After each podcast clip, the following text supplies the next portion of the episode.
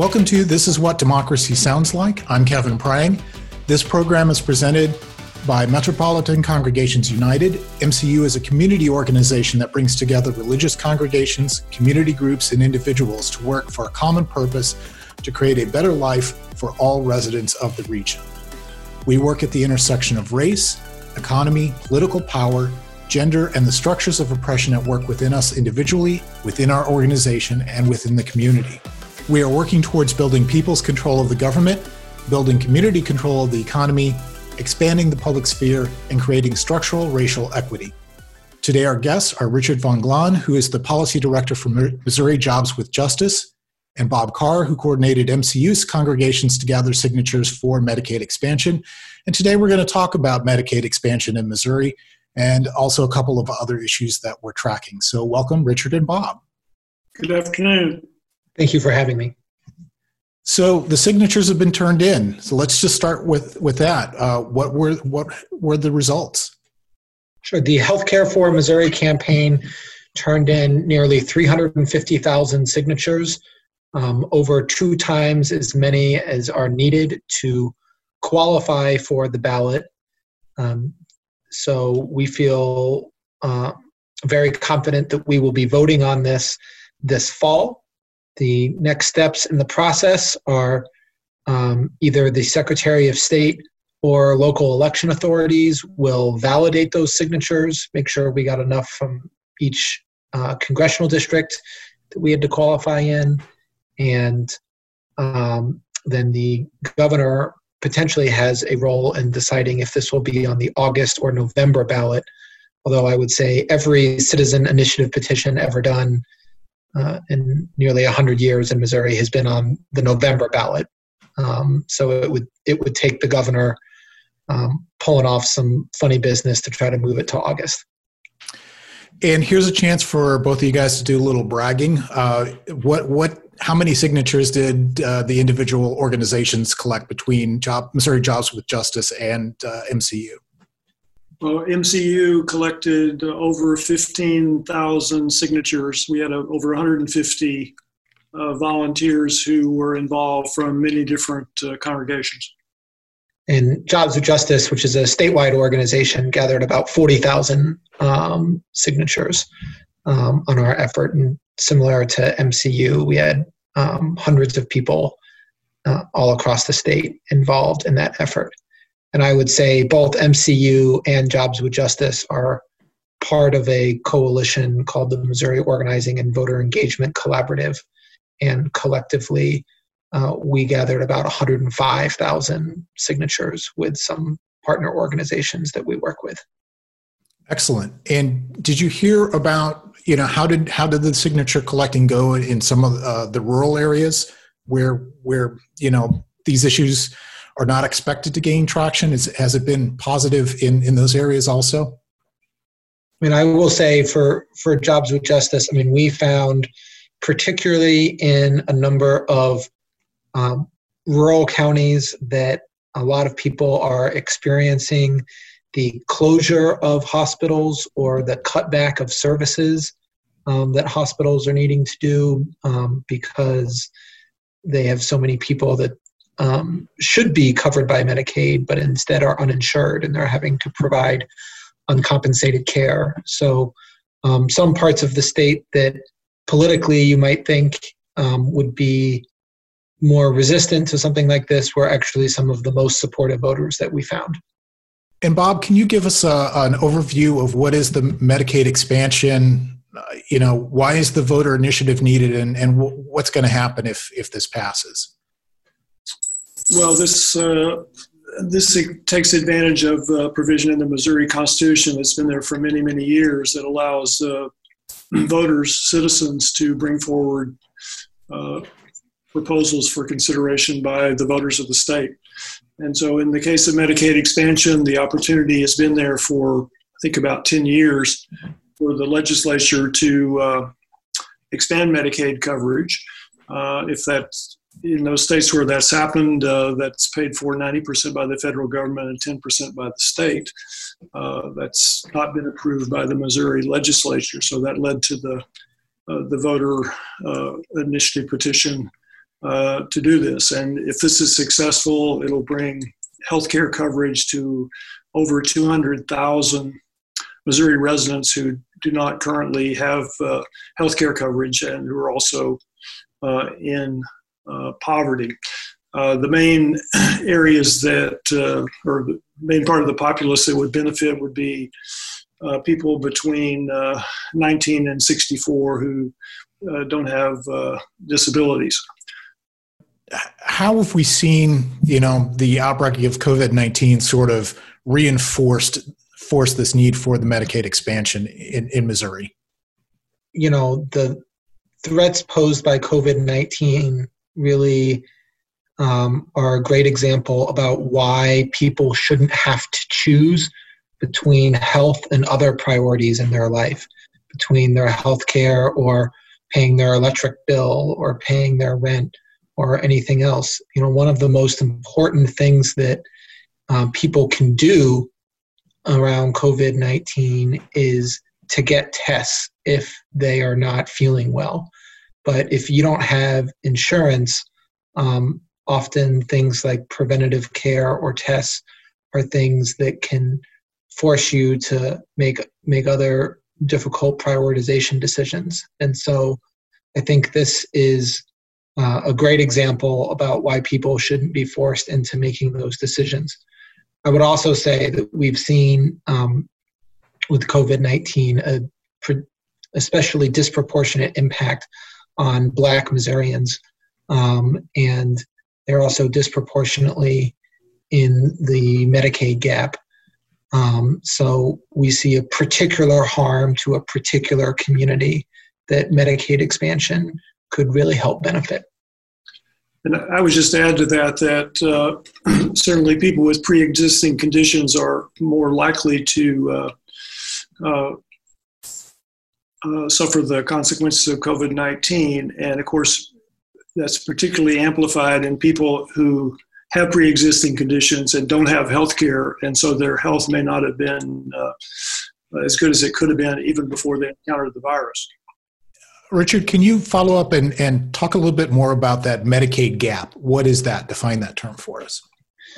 Sure. So, um, in the Affordable Care Act, if you make uh, 100% of the federal poverty level, um, then you can get subsidies um, in the marketplace. That is how the Affordable Care Act was designed, so that at a certain point you begin to get uh, federal government subsidies to buy insurance on the private marketplace. However, in the design of the Affordable Care Act, the idea was that anyone below 100% of poverty um, would be covered by Medicaid. Um, and in the Supreme Court ruling on the Affordable Care Act, they actually struck down the requirement that states expand their Medicaid eligibility. So in Missouri, which has one of the lowest Medicaid eligibility um, uh, programs in the country. Um, first of all, if you do not have a child, you are not eligible for Medicaid, period. It doesn't matter if you make $5 in income in the year, um, you, are, um, you are not eligible for Medicaid. But if you're a single parent and you make it's about $3,200 a year, not a month, um, a year, you are deemed too wealthy to qualify for Medicaid, um, and you are expected to purchase insurance on the private market.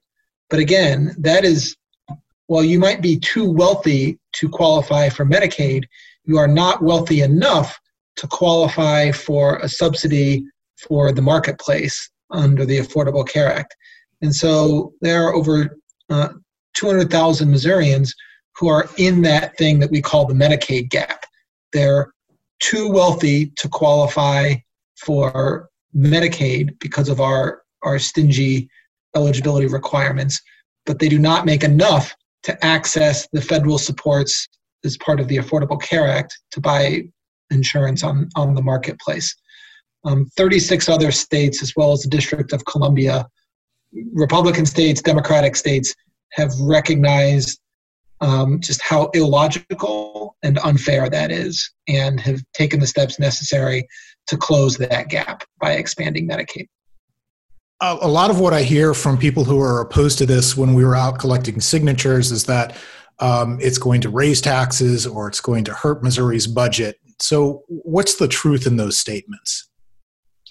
Well, the studies uh, that have been published in states that have uh, expanded Medicaid, uh, including, as Richard said, uh, states that have both uh, Republican and uh, Democratic legislatures, Uh, have shown uh, very consistently overall uh, healthcare cost savings associated with Medicaid expansion.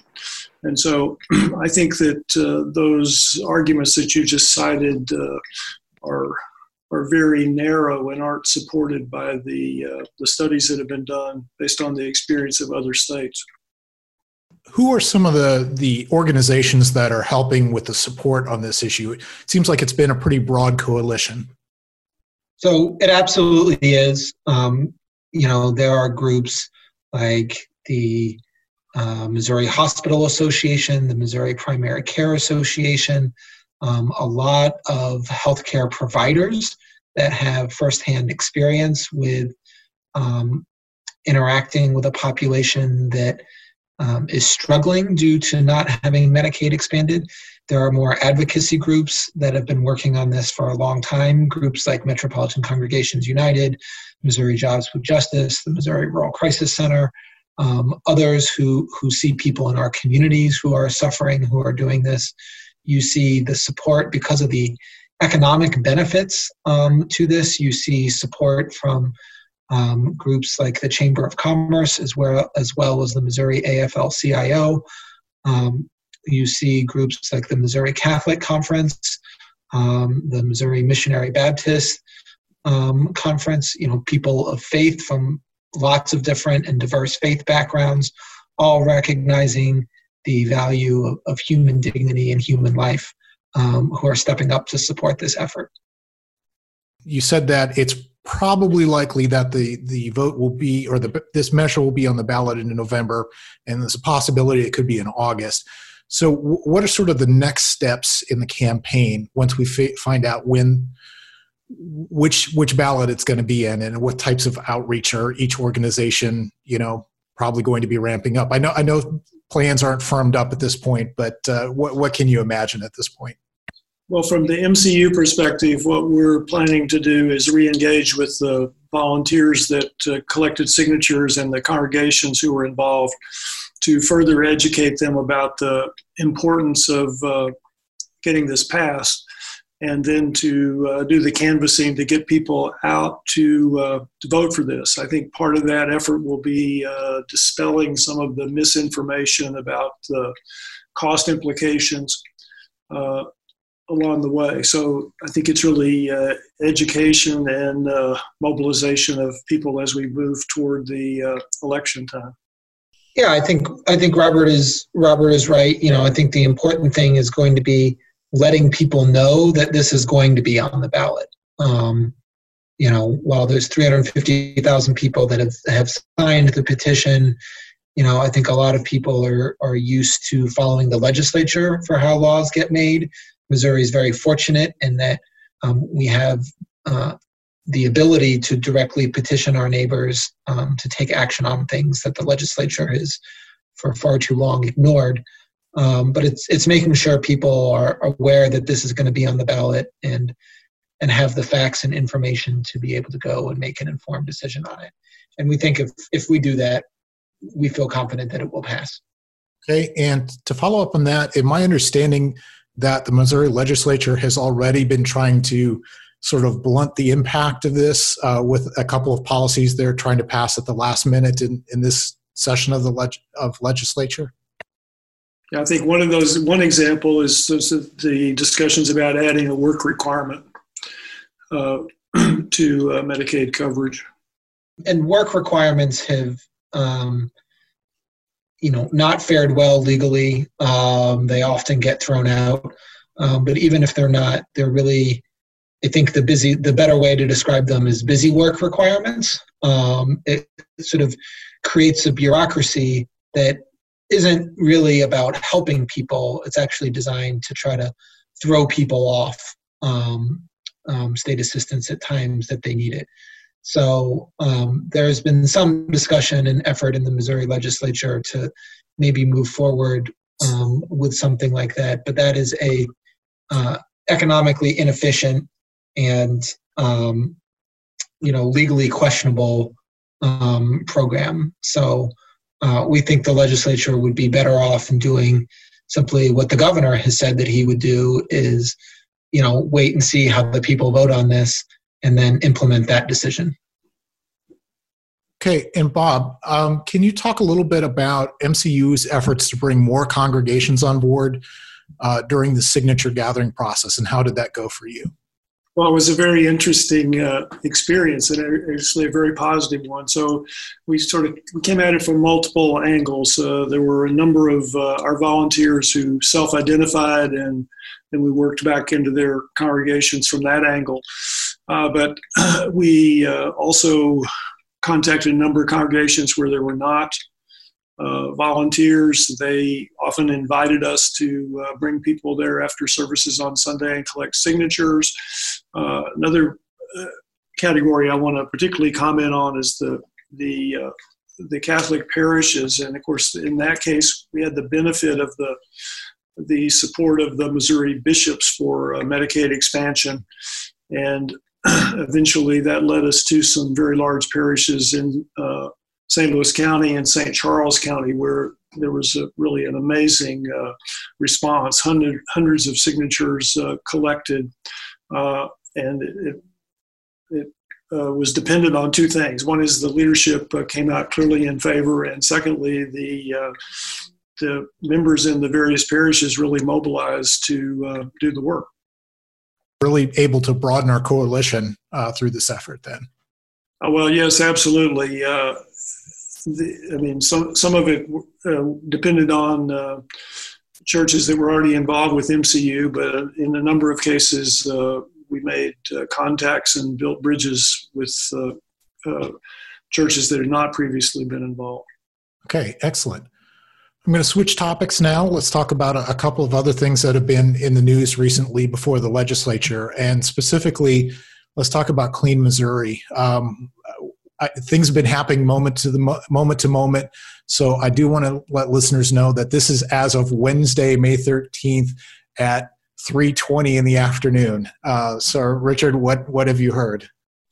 Sure, and there, and there's uh, unfortunately probably not going to be as much news about this. You know, just on on Monday, the chair of the Legislative Rules Committee, you know, stated in a hearing that um, the Republican proposal to um, reinsert Jerry, you know, the ability of political parties to gerrymander back into the Missouri Constitution um, was filled with with errors um, and needed correction. Um, that was what he communicated is what someone from the Republican Party had, had told them.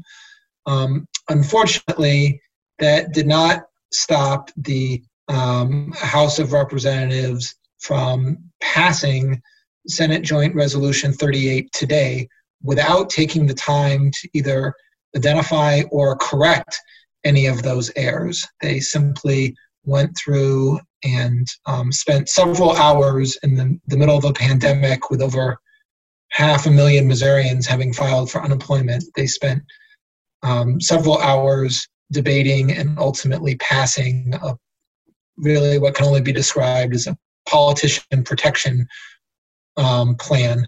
And this will be coming back to the ballot to Missouri voters. They cannot repeal clean um, because that was a constitutional amendment but they can um, ask for for people to vote again. And so this looks like at this point that this will also either be on the August or November ballot.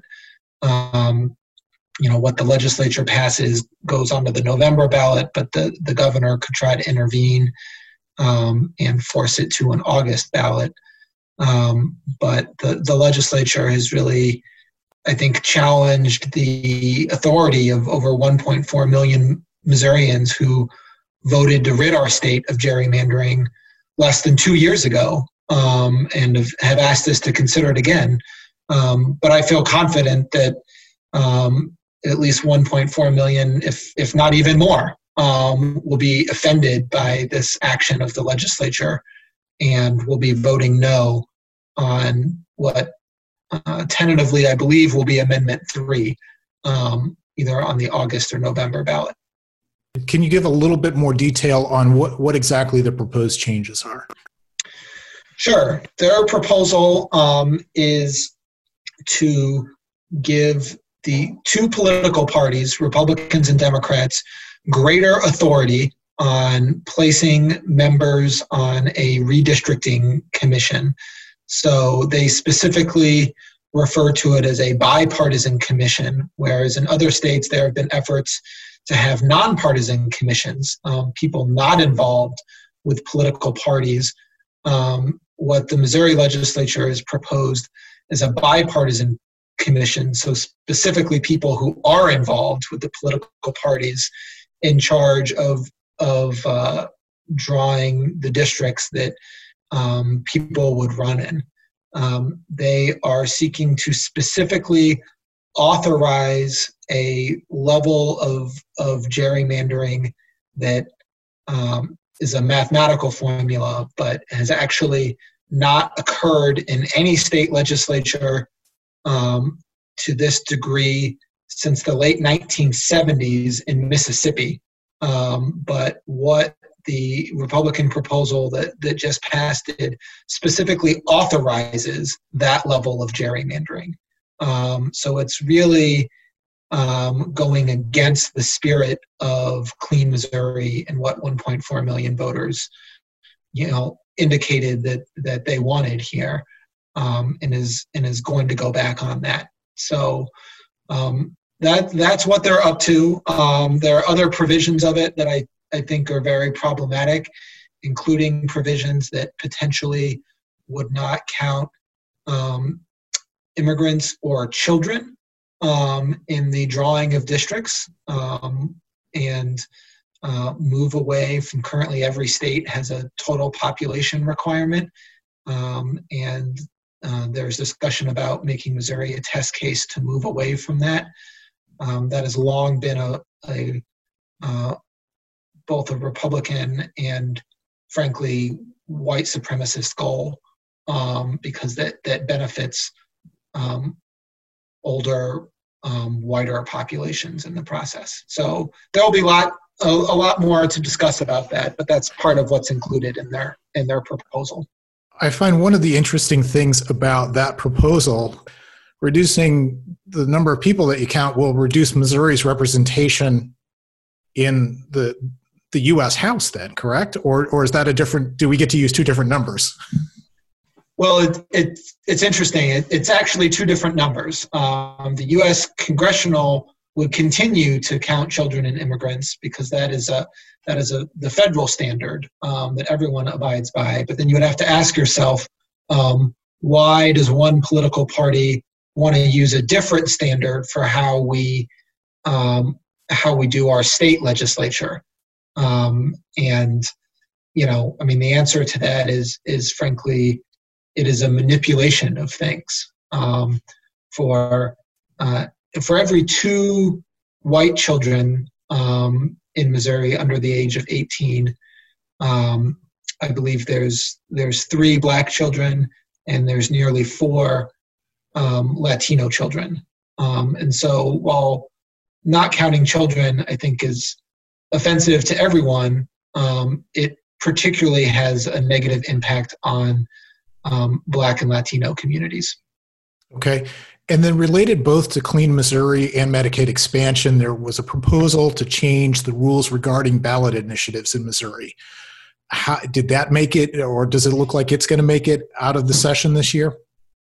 Um, so that is currently included in at least three different um, of the sort of large omnibus bills that the legislature is doing. I mean, there, there are bills that are now um, 75, 80, almost 90 pages long, dealing with lots of different issues. Um, so there are a couple pieces of legislation um, Senate Bill 552, Senate Bill 587, um, and uh, I believe it's Senate Bill 785. um, are all pieces of legislation that would impose, for the first time, fees on Missourians that file initiative petitions. So if if you wanted your neighbors to consider an issue, you would have to pay a five hundred dollar, um, I guess, access fee to that tool of democracy. Um, and there there are other various provisions in there. It would also give the Attorney General and the Secretary of State broad new powers to um, interpret initiatives and potentially weigh in on whether or not issues should um, be allowed to move forward and, and go to voters. So the, the really problematic bills, I know Robert was part of a delegation that came up to Jefferson City earlier this year and spoke with senators about preserving the over 100 year history that Missouri has with the initiative petition process. And we hope to see those bills defeated and, and maintain access to democracy and, and direct democracy through the initiative process. Richard, uh, as those move forward, uh, I guess we're down to the last two two days or so. Um, uh, the is there likely that there be uh, a filibuster to uh, as a way to uh, address those? I mean, it, it is certainly possible. I think there are um, actually senators from from both sides of the aisle um, and groups from both sides of the aisle who really um, value this tool of direct democracy. And um, as a lot of these bills are getting loaded up with um, multiple subjects and multiple provisions, it, it makes it a little hard to tell exactly where they are. But um, certainly, that is our hope that um, some of these bills might face a filibuster in the final hours. So things are wrapping up pretty quickly at the uh, State House in Jefferson City. We will come back and talk about some of these things again. Uh, Richard, just a, a, final note from you. Any any final words about Missouri Jobs with Justice, uh, what you guys do, and any other efforts that you've got going on, maybe even during the summer and, and, and during the pandemic?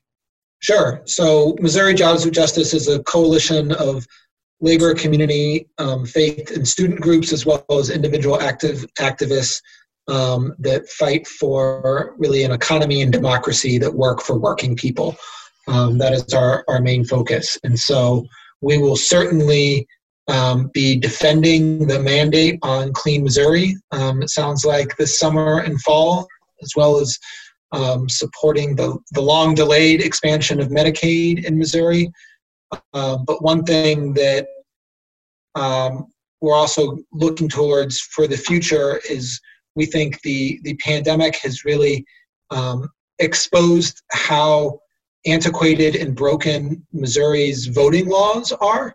Um, 34 other states allow people to um, vote absentee or potentially vote early um, without needing an excuse. Um, Missouri is not one of them. We have very limited provisions as to why you can vote early, and that has created a lot of confusion across the state um, as to how people vote safely in this time. And so we think it is it, it is certainly time that Missouri have a more updated and modern um, system of conducting elections. And so we are going to be working on putting a, together a, a campaign for that.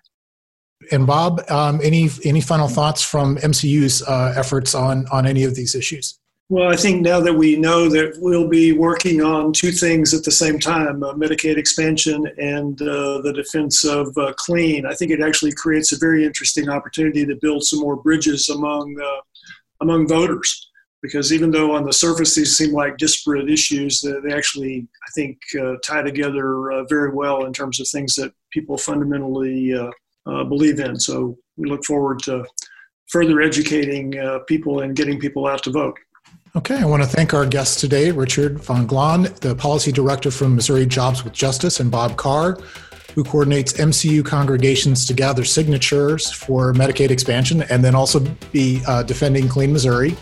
To learn more about MCU, go to the Metropolitan Congregations United website at mcustlouis.org. And Richard, give us a, uh, some contact information for Missouri Jobs with Justice.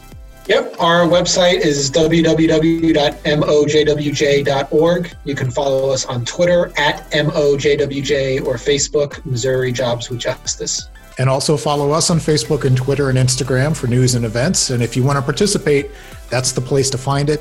And uh, we have plenty of opportunities for you to sign up and get involved uh, on those social media outlets. I'm Kevin Prang, and you have been listening to This Is What Democracy Sounds Like. Tune in again next time, and thank you for listening.